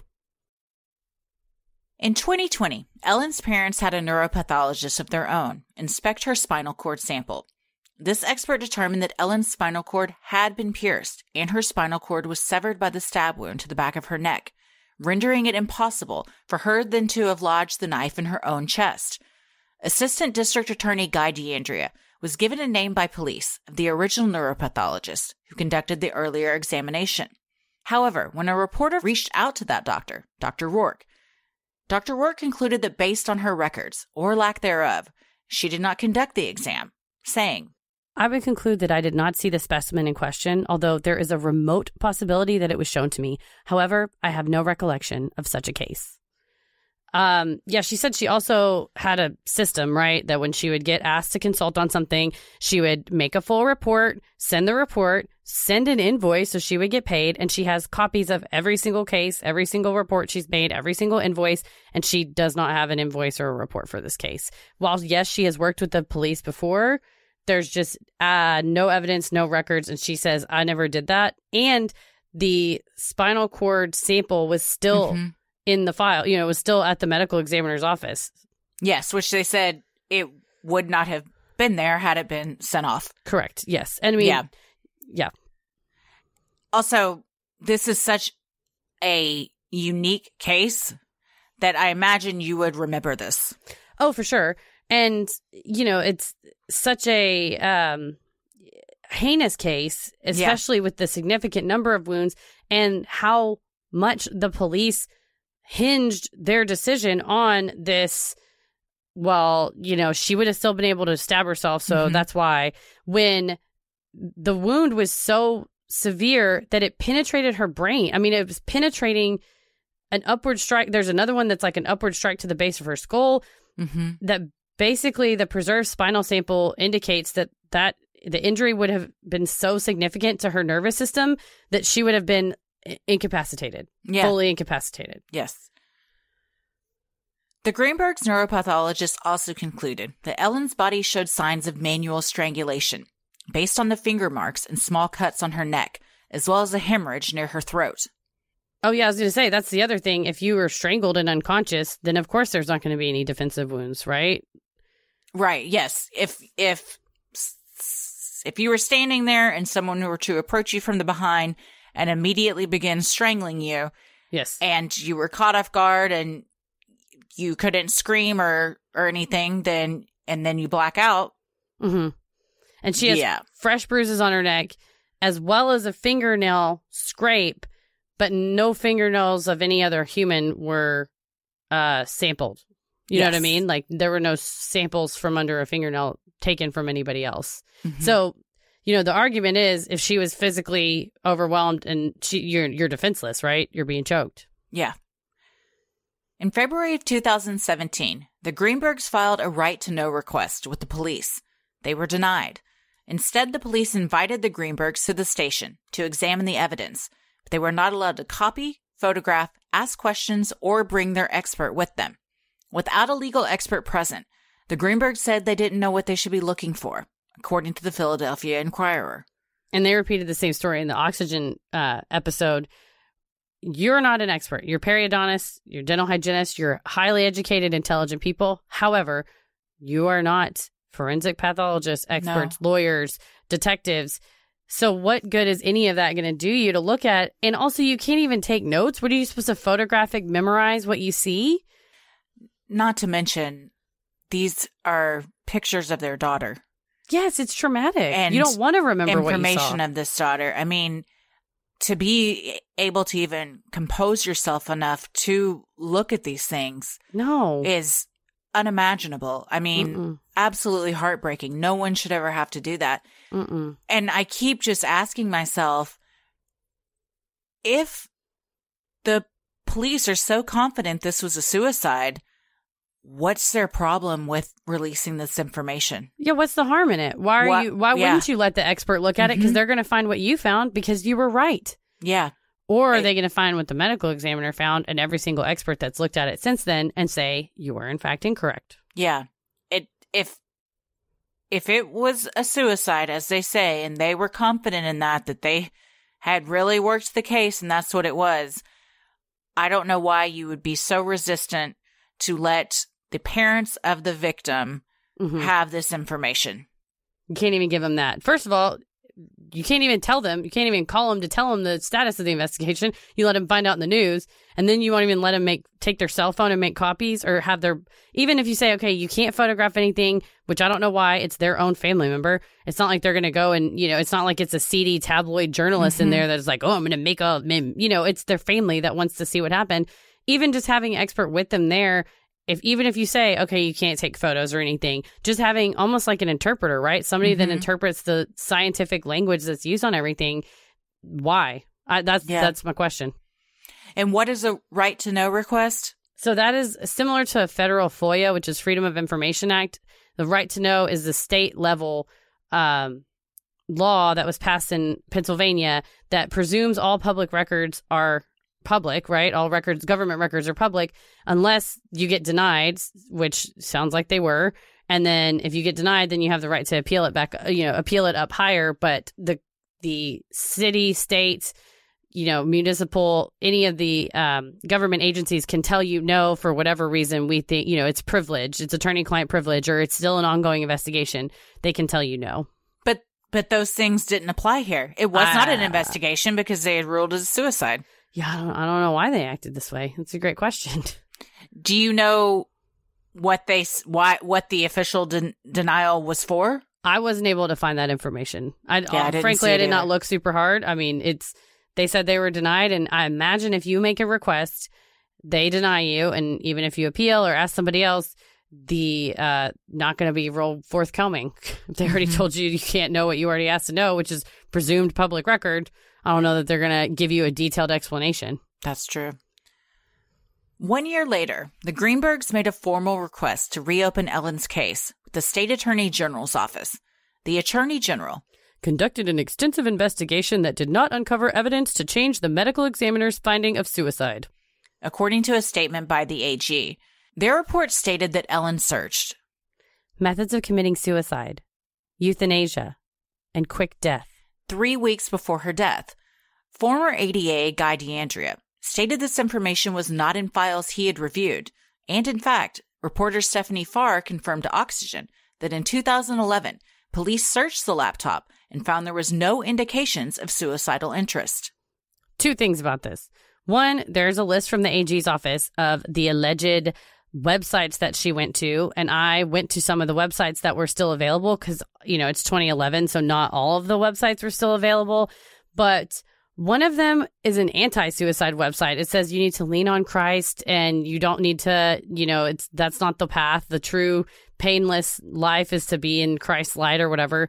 Strange, whatever. I don't know. Another one was a Australian man who teaches seminars, which was a fascinating article because he t- basically he they call him this the Australian Doctor Death. He's like kind of like Jack Kevorkian, where he tells people that it's their right, and then he gives them methods that makes it easier. But it was not a how-to article. Mm-hmm. Uh, it was literally a news article. And another story was about a girl that was using her laptop and she was trying to tweet in the bath, but her laptop battery was dying. And then she had to plug it into the power cord. And when she plugged into the power cord, she dropped it and she electrocuted herself. Yet again, it's a story. It's like a news story. If we Mhm. were all judged by our most macabre Oh, internet Christ. searches, dunzo. I mean, Yeah, out of it, completely dunzo. Mhm. So um I found again I only was able to go to a certain number of the websites because uh again it was 2011 so and now it's 2020 so 10 years ago but the three that seemed the most damning titles that had been highlighted by the attorney general yeah if you look at just the keywords it seems really it doesn't even seem damning to me but I guess they thought it was but then when you actually go to the websites it's bullshit Yeah. not to mention, this was not an, according to Guy DeAndrea and Stephanie Farr, who I find to be both very credible because they've been working this case for the whole entire time, for 10 Mhm. years pretty much. They never saw it. And also, there's her browser history hadn't been fully analyzed because the police said that they, that they searched the laptop back then and said, "Oh yeah, it's fine." It also wasn't password protected. It also had been taken from the crime scene. There's also no way to know like who was in possession of it when Mhm. those were accessed because her laptop had no password protection Mhm. on it. So that a- to me, that's not credible. that's No. saying, "Oh, I found these weird ass news articles she read. That must have meant she." You know, it's a lot of um. It's a like square peg into a round hole. well, say yeah, it's exactly what the Joe Podraza said on the Oxygen show. It seems like there was a decision made, and everything is just crammed in to mm-hmm. fit this decision. Yes, totally. On October 15th, 2019, the Greenbergs sued the medical examiner's office and the ME himself, asking the office to officially change the manner of their daughter's death from suicide to undetermined or homicide, according to the lawsuit. The lawsuit also claimed a second knife was used in the attack. The medical examiner has been ordered to submit expert reports, and all pretrial motions are due no later than July 5th, 2021. A settlement conference will be scheduled anytime after September 7th, and it is expected that the case will be ready for trial by October 4th, 2021. this was a lot to go through and uh they're not you know what they're uh not leaving anything on the table the it's they're being very aggressive with trying to compel the city to turn over stuff that especially right now what's outstanding is that video by the apartment manager who filmed the Mhm. contents and the conditions of the apartment before the crime scene cleanup whose name was given to her by the police before the investigation was concluded Also, eradicated the 911 call. And and it, they got the 911 call. It took 11 months. They got Oh, the they lob- have got it now. they That's got right. that. They got the 911 call and the tape of the lobby which took 11 months to get. And then again and and to be fair there's emails in there between the greenberg's attorney and the city's attorney. And there was you know personal scheduling issues family illnesses all this stuff is you know public record part of the lawsuit which i get that. But at the end of the day it's isn't it all again there's two there's two questions here is your record keeping that terrible that it takes you that long to pull a 911 call especially in a high profile what's now becoming a high profile Mhm. case or is it like maybe if they will just they'll go away let me just tell Yeah. if anybody is a party to trying to resist the truth coming out in this case the greenbergs are not going away No. Joe Podraza's not going away. The lawsuit I read, I mean, this is a finally, in my expert legal opinion, although Joe Podraza's probably been a lawyer, especially a, civil litigator, a lot longer than me. It is a extremely detailed, well crafted. They have, I mean, excellent sources, references, everything for all of their arguments, and they're using every possible legal avenue they can right now to at least get because right now legally her death's a suicide so anything that you would maybe want to do criminal investigation wise, civilly, you're being stopped because there's nothing to investigate, right? There's no wrongful death because it's a suicide. So this is step one in a search for justice. hmm At the trial, Joe Podraza, the Greenberg's current attorney, plans to use a technology called photogrammetry to prove that it is scientifically impossible that Ellen killed herself. Podraza explained to WJAC how the technology works. What we have done is we've literally transposed all of Ellen's dimensions from height, weight, everything and each of the wounds that she has sustained from their exact length, their exact depth, and exact angle of entry with the weapon. Some of the wounds are virtually impossible to be self inflicted, and certainly at least two of the wounds from behind are so devastating as to render Ellen incapable of defending herself and could have been themselves sufficient to kill her. In January 2021, Ellen's parents announced through their attorney that the results of a forensic examination of her computer Definitively established that she was not predisposed to searches toward death or suicide. Instead, Ellen had been searching for side effects of the meds she was taking, specifically weight gain. Due to the analytics of these searches, phantom searches of such phrases such as euthanasia, quick suicide, and painless suicide appeared on her history. She did not directly search for these things. So that's what they're saying is I guess the algorithm suggests Mhm. if she saw a girl died in a bathtub due to dropping her laptop and she wanted to read more about it, or even if she just clicked the article, they're saying that the way the algorithm is is like if you search suicide, maybe you also search dot dot dot dot. Yes. Yeah, these things just appear on your computer. You don't, I Mm-hmm. can't even imagine what my phantom search history Christ. looks like. Yeah. Uh, at this time, the Pennsylvania Attorney General has declined to reopen the case. Sam Goldberg, now 38, is married, has two kids, and lives in New York, according to the Daily Mail. Reportedly, he remained in contact with Ellen's parents for about a year after her death. The Greenbergs have always maintained that their daughter was murdered and that her death was made to look like a suicide, telling the Daily Mail that they have A mountain of evidence. to support this. Josh says that they refuse to give up seeking justice for Ellen, telling the Inquirer, I'm disgusted and disappointed and punched in the stomach, but this is not over. Others continue to fight for justice too, including thousands that never met Ellen. A Facebook page called Justice for Ellen has nearly 24,000 followers. More than 30,000 people have signed a change.org petition calling for Ellen's case to be reopened. For those that had the pleasure of knowing Ellen, her mother explained to CBS Philly why her absence is so deeply felt. She just spread love and spread the joy and had great energy. She vows to bring her daughter's killer to justice, telling the Daily Mail, I've got the rest of my life to fight for this. These parents, it breaks my heart. It's just like Oh, we talked about the smarts. You know, you're like, you shouldn't have to. You, you know, you shouldn't have to spend your life for the smarts 25 years, for the Greenbergs the last 10 years.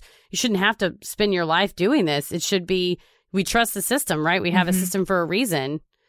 Yeah, and Josh Greenberg says in that Inquirer article, they should be. Why are they putting us through this? They should be leading us by the hand to the to Mhm. the truth. You know, I mean, Mhm. it's much like the Kristen Smart case. You feel like you're the only one that cares what happened to the love of your life, the light of your life, and then it's all up to you on your own dime, unless people are doing pro bono to figure out what happened. And that's exhausting. Your Oh, yeah. your your whole life, your whole world, as as Sandy said when she got the call from Sam's parents of what had happened, her whole world went dark. I mean, Mhm. that's that's their only child Mm-hmm. that's gone forever. And you, on top of that grief and pain that never goes away, you then have to take it upon yourself to find out what happened to her. I mean, she said that before they got professionals involved, that she would be up at night with a ruler looking mm-hmm. at the centimeters and trying to figure out how this translated to the mm-hmm. stab wounds and how it could have been possible. Imagine a mother having to do that. Mm-mm. Yeah, you're stealing their lives too, right? Yes. No, for sure their lives So- have been stolen. I mean, completely redirected. They were planning on having grandkids and Mhm. and a son-in-law and had no idea what what appears to have been going on by Yeah. what the evidence shows and so now you've got to switch your whole way of thinking about everything you knew and you know Mhm. what I mean like You kind of lose her all over again. You're like, oh, I didn't even know you, right? Like you couldn't have opened up to me. Which from from a person who was in a situation where I couldn't talk about it, it's not the parents' fault. It's not the best friend's fault. It's not the sister's fault. It's you just think there's no way out. You think that the only way, you know, I just grin and bear it. I can deal with it. I'm just going to tell them that I'm stressed about this, or I'm just going to say this instead, and not. You don't want to come out with it. So and you also make excuses for the person yes, You know, I mean, hypothetically, if, if someone was engaged and planning a wedding and they were suffering abuse, they might say, well, he's just stressed about the wedding. It's all going to get better once, once this is over with. You know, um, you're, it's shameful and it's embarrassing. It certainly doesn't have to be and shouldn't be. Mhm. And we, the more that people talk about it and destigmatize it, the less it does become those things. But imagine that you've been planning this wedding hmm for a year. You just sent out your save the dates. You know, it's, it's a whole thing to feel like, well, if I talk about this, I'm going to have to call it off. I mean, even though in hindsight, yes, of course, we, someone should do those things. It's, it sucks at the time and it might be embarrassing, but like in the long run, it's, it's definitely for the best. But if you think it'll just get better if I can Mhm. hold, and I mean, I can't tell you how many times at the DV shelter I heard that, that, you know, women think I can change him. It's, he's just going through something. It'll Mhm. get better, especially while you, a lot of times it's, he was totally fine until we got married. It can also be, well, I, I thought that once we got married, everything would be okay. And Mhm. they or were once just we had the baby, everything would be Yes, okay. Or yes. once he turned forty, everything. You know, it's like there's always your that hope in your mind or something. Yeah, absolutely. So, uh, it's this family has been through so much. I signed the petition. We can. Uh, oh, I need to. Yeah. We can uh, put that information. It is in the show notes as I well think as the Facebook page. And especially when the attorney general is an elected position in Pennsylvania, constituents of that person can ma- can be heard. Yes. So Mhm. that's that's really really powerful by writing your elected officials, calling them, emailing them, signing the petition, participating in the Facebook page, and then voting and uh, campaigning for other people. yes. if they're not willing to do it. well, so what do we think? Well, as they the parents listed that they have a mountain of evidence, and I would tend to agree. Uh, we normally with the show notes, I put them in paragraph form, but there was such a significant amount of evidence. In addition to the paragraphs, I had to make a table spreadsheet so that we could go through all the evidence. And I think based on the reports from Dr. Ross, Dr. Cyril Wecht, Henry Lee, from Detective Eelman, the crime scene recreation specialist, I think based on the just the facts as they are, as far as the wound to her neck would have rendered her, um, you know, incapacitated. The wound to her head could have easily rendered her incapacitated. The bruise marks around her throat. If you want to say she must have stabbed herself, did she then also choke herself? Did she put the Mhm. bruise marks around her neck? I Not think to mention the multiple bruises in various stages of healing that were on her body. Yes, the blood patterns, um, the significant, and we didn't even get into the nitty gritty details of the swipe marks on the cabinets.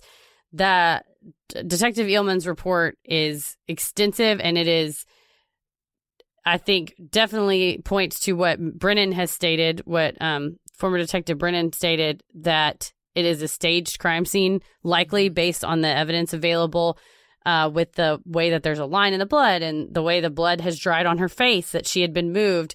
I think based on uh, the forensic analyst, there was two knives used. I I agree with that conclusion because of the shape of the wounds. The majority or uh, majority, a good portion of the wounds were made with a non-serrated knife, and the knife that was in her chest was serrated. Right. Mhm. I think the evidence of the laptop was incredibly flimsy for the police, or for not even the police, because apparently when Guy DeAndre and Stephanie Farr looked at it, there was no evidence that was in the file about this laptop search. That I think if the AG is trying to lean on that, that's stupid because, and that's a technical term, you know, that's that's not a good, that's not a valid thing to lean on mm-hmm. because the laptop had been taken out of it, p- possession of, you know, it wasn't in possession of the police. The chain of custody's broken. So also the phantom searches, I think, go to mm-hmm. explain a lot of that. The door lock. I mean, Oh, I mean the Don't door get lock. me started on the door lock. I think the door lock is one of the flimsiest parts of this entire case. Yeah, when you look at how the door lock, if you have to kick a door in, you would have to separate one piece of the mechanism from the other piece.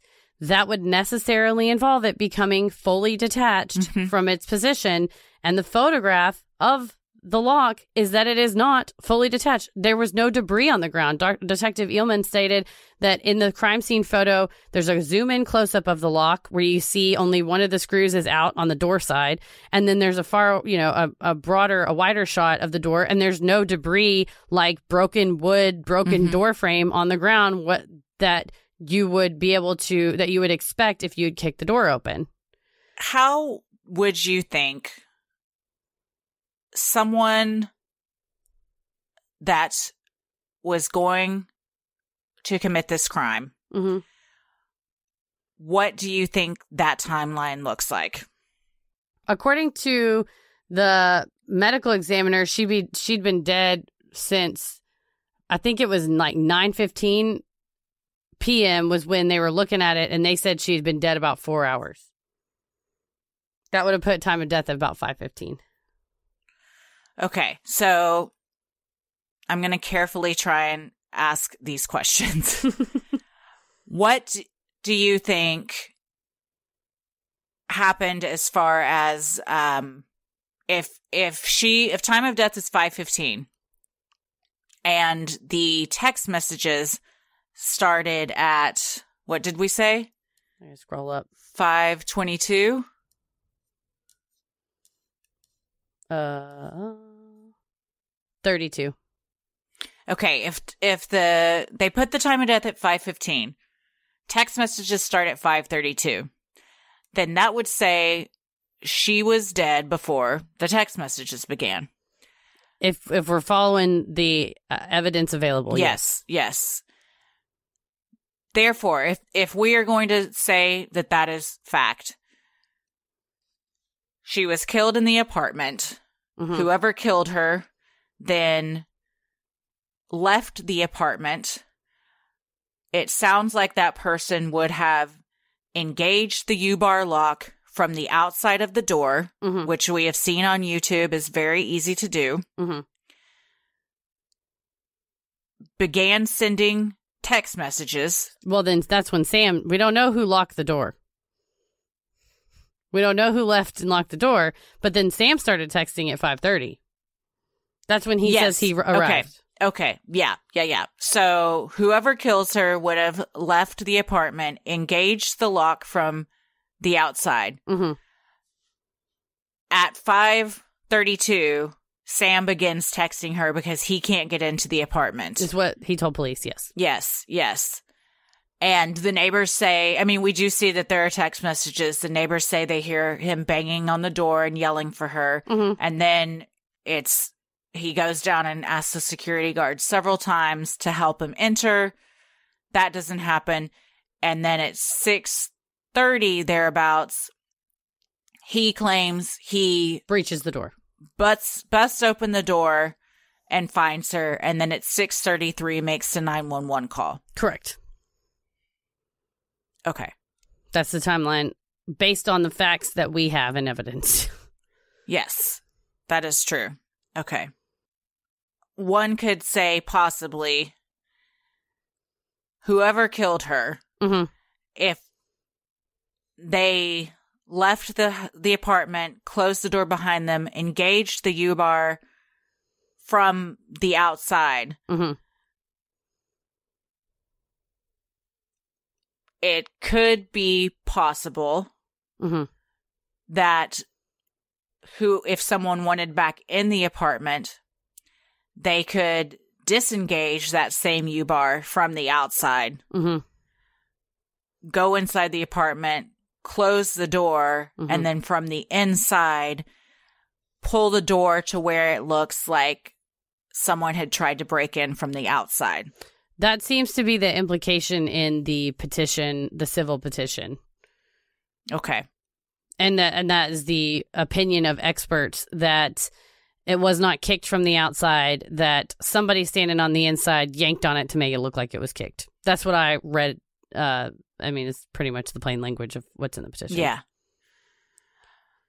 Well then we've I was just going through the evidence once Correct. more Yeah, and trying to piece it all together in my mind. yes. Um and i think there if if i were uh attempting so so let me just do let's let's talk about another case we covered right? The Kristen smart case. Mm-hmm. you have a couple parents. You have a daughter who is in their case missing but you know they i think from day pretty much day one they knew that that she was gone and they're not getting satisfaction from police so the smarts chose to sue paul flores civilly right for wrongful death Mm-hmm. they could do that because there's no death certificate that says suicide Mm-hmm. there's no death certificate right she's not dead it's Right. it's they up haven't to them found her. Yeah. yeah, it's up to them to prove in civil court that he killed her, right? That's more likely than not that he killed her. Well, in this case, if say you wanted to sue anybody for wrongful death and try to present this mountain of evidence before a jury, as is your your right, defense number one is well, we have a death certificate here that says suicide on it, so why are we here? Obviously, Mhm. she caused her own death. The wrongful ain't nobody's done wrong but her. So why are we here? Motion for dismiss, you know, motion to dismiss, uh, shut it down. So Also, they in turn could be sued for defamation. Well, I think if you set it out in the public, you would be sued for defamation. And again, if if truth is an absolute defense to defamation, right now the truth on a death certificate says suicide, right? Right. Right. So, uh, you you may notice that there's no uh, suspect named, right? Like the you Mhm. you see interviews and nobody's saying I know that so and so did it. They're not saying that because right now the su- that the official cause of death is suicide, so you cannot prove definitively that somebody else did it. So like you make a defamatory statement and it's per se defamation if you say somebody committed a crime, right? That's so mm-hmm. egregious that you don't even have to prove damages. And so I think step 1 to trying to determine who did this is to get the death certificate changed at the very minimum to undetermined Mm-hmm. or could not be determined, and preferably to homicide, which is what the guy had freaking written before he himself, Mhm. the medical examiner, he himself admitted that he changed it, quote, at the insistence of the police because they said there was a lack of defensive wounds. That's what's Mhm. quoted in the petition. So that's where the the kind of the uh what's the word I'm looking for? Like the the block, the blockade that we're running into Mhm. for any type of relief, criminal, civil, otherwise, is this death certificate that says suicide. Mm-hmm. So that is what this lawsuit is about, in my opinion, as a lawyer, right? Like it's the family also just wants that they they even write in the lawsuit we unfortunately live in society where suicide is stigmatized we don't want that stigma they also point to statistics right so she's on Klonopin and she's on Ambien and if suicide is a uh, you know, possible side effect, and she's wrongfully been labeled a suicide. Now the stat, the statistics, the data that goes to those medications is wrong. So that's, that's a good point. the society suffers when we have Yeah. incorrect death certificates out there because we use those to say we have an opioid crisis or we have a you know a, a smoking crisis if people's cause of death says it's lung cancer right? So you want to have a correct cause of death because you want to be able to say statistically people get murdered here um or not. And so i think that this lawsuit is meant to it's a first step in any possible future recovery because right now any legal request you have whether it's to the you know the police the attorney general all say well there's no new evidence. I, I disagree with that. I think the law the searching of the laptop i think all of these mm-hmm. forensic reports is all new evidence. I think especially the whole spinal cord test that never got done according to That's wild. the doctor and then now has been tested and they're like yeah clearly this got severed. What do you mean? What, what am i looking at here? Every single expert the, the tone of their reports is all like why are you asking me this? This is a very clear cut case. I think this is a this is a roadblock the suicide on the death certificate's a roadblock and as soon as we get that removed and it's at least undetermined then that at least leaves the door open because the burden of proof in a civil case is a lot lower than a criminal case and if mm-hmm. like we saw with the smart family bless their hearts when there was not movement on the criminal side, you have movement on the civil side that you're in control of. You have a badass attorney like Joe Podraza who's out there making these filings. He's not giving up. He's, I mean, he's being as aggressive as you want your lawyer to be when Mhm. you're getting faced with a ton of roadblocks. And so, you know, we also saw in the Kristen Smart case, shit comes out in depositions and civil depositions. mm-hmm. And if you have a discovery period during a civil case, then maybe you can search places you never got to search before. Maybe you can interview people you never got to interview before. Maybe you can have your experts look through the fucking boxes of evidence that nobody would let you look at. Things like that that you're going to get access to that you can't get access to right now because it's frivolous to file a wrongful death lawsuit when the cause of death on the certificate is suicide. Yeah. You know, that's like frivolous litigation. Not it's not frivolous like in my opinion, but I mean like it is you don't have a valid cause of action for wrongful death when someone took their own life yeah. in the- in a legal theory. Sure. Oh yeah. Well, the um there there'll be movement on some things within the next few weeks and then hopefully a trial in October where They have been, you know, moving stuff back a little bit here and there because of these delays um, by the the city not turning stuff Mhm. over. So it's right now it's scheduled for October. It was scheduled for September and it got moved. And it, and some of these have been agreed scheduling orders where the family maybe wants more time too. But hopefully it's on the horizon to have some type of relief. And they're not to to clarify. This is a suit in equity. So they're not asking for money. They're not suing the medical examiner for money. They're not suing the office of the medical examiner or the city for money. They are suing because mandamus is when you ask a court to make a government official perform their duties. And they go through a whole thing in the petition saying, as a medical examiner, your job is to look at these pieces of evidence. You looked at these pieces of evidence. The medical examiner handbook says if you have this percentage of certainty, you're supposed to tick the homicide box and you didn't. We're seeing right here, you you know, you did not perform the duties that you were supposed to perform, mm-hmm. and they're asking for declaratory relief that the court enters a judgment or enters an order that, you know, says it could not be determined. The defense side is the defense is saying, oh, well, the court has no jurisdiction, not jurisdiction, but the court doesn't have the authority to force the medical examiner to do anything. Well, the apparently the police did because he yeah. changed his opinion. Quoted from him, he changed his opinion based on what the police said. So um, the lawsuit's pretty much just saying, "Hey, we have two death certificates. The original one said homicide. Some altered in theory. You know, this changed one that was changed not because of any medical evidence, but because he was pressured declare that that one is false and that the initial one entered was the correct one. I'm also wondering if in the trial it will come out if the pressure from the police to change it stemmed from they knew that they had fucked up the investigation or perhaps they were getting pressure from something somebody something or somebody somebody with a lot of authority with power Who's mm-hmm. to say? I mean, there's no, all that's speculative at this point, except what, you know, the attorney, Joe Podraza said of, we see that there's clearly a conclusion. They were trying to conclude it with suicide and mm-hmm. make everything else fit. We just don't have the why yet. But yeah. that's why we have courts. That's why we have, you get your day in court, right? You get to bring evidence. You force people in there. They're subpoenaed to come testify. This is why, what our judicial system is made for is to say, we have been wronged. The Greenbergs yeah. have been wronged. Our daughter has been wronged. They're suing in their capacity as the administrators of her estate because her estate deserves redress, right? If she was suffered before she died, bring a personal injury suit, you know? Mm-hmm. Uh, for them, they lost the care and comfort and love of their daughter. Bring a, a, survivor action, you know, wrongful death suit. Well, they can't do that because the death certificate says mm-hmm. suicide. So this is their right as um, this is their right, you know, as citizens to have access to the courtroom and go before a judge. And if this judge don't like it, appeal it. And if they don't like it, appeal it and appeal it and make noise and say, this is the evidence we've had. This is what expert, expert, experts are telling us in this field.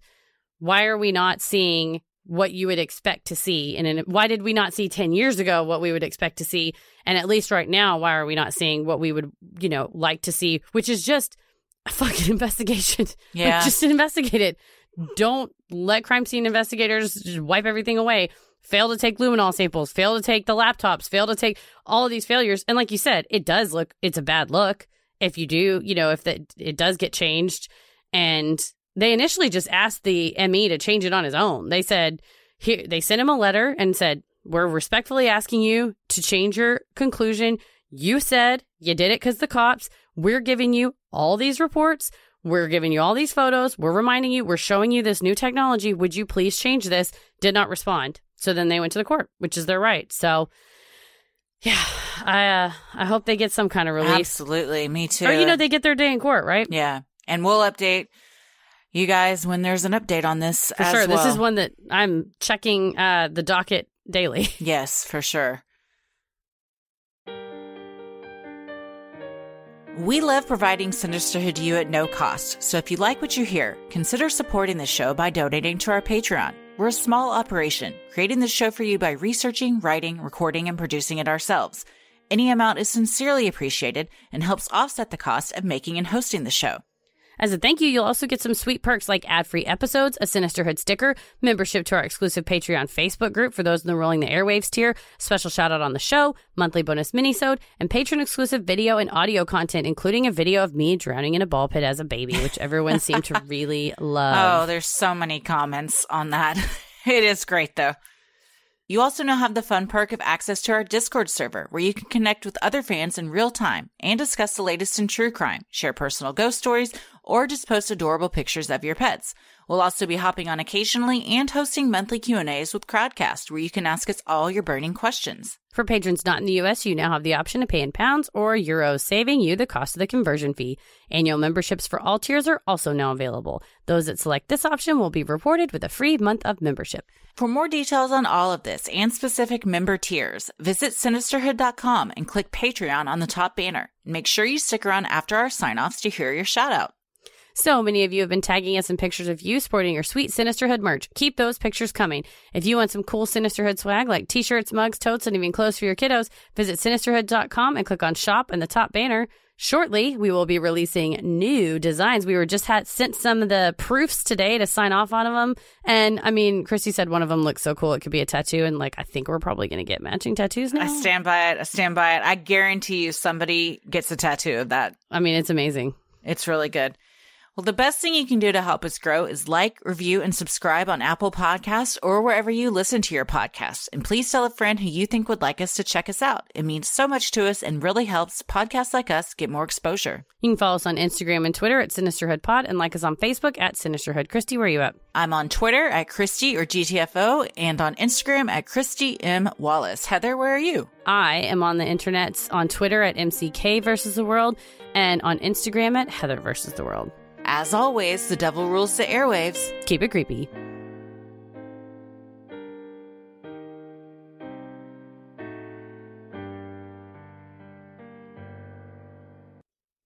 Hey, everybody. Thank you so much for supporting the show on Patreon. Here are your special Patreon shout outs Linda E. Wells, Julia Zimmerman, Melissa Scott, Lucia, Heather Mishkett, Bronte Emery, Tanya Solomon, Steph Lockhart Franklin, Cass Simons, Jude, Robin Beebe, Rebecca Schmidt, Carissa, Rhiannon Jones, Kina Rivera, Molly Mason, Sadia Dodd, Christine Bonhoff, Jen Jones, Jenna, Beth, Kay Younty, Brooklyn, Muriel Keck, Sarah Doob, Christy Sutherland, Catherine Hardy, Liz Funk, that's a badass name, Jen Meador Purinton, Taylor Tribby, Ashley Ruffin, Rach Personal Cross, Phoenix Fox, Kim Lietzel, Kelsey, Libby Rotan, Cassie Parker, Andy Higginbotham,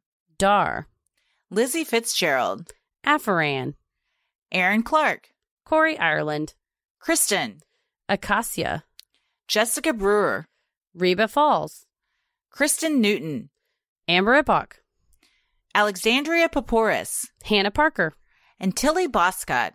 Thank you guys so much for supporting the show, especially during these trying times. We sincerely appreciate it and could not do this without you. Stay safe, stay healthy, and keep it creepy. Sinisterhood.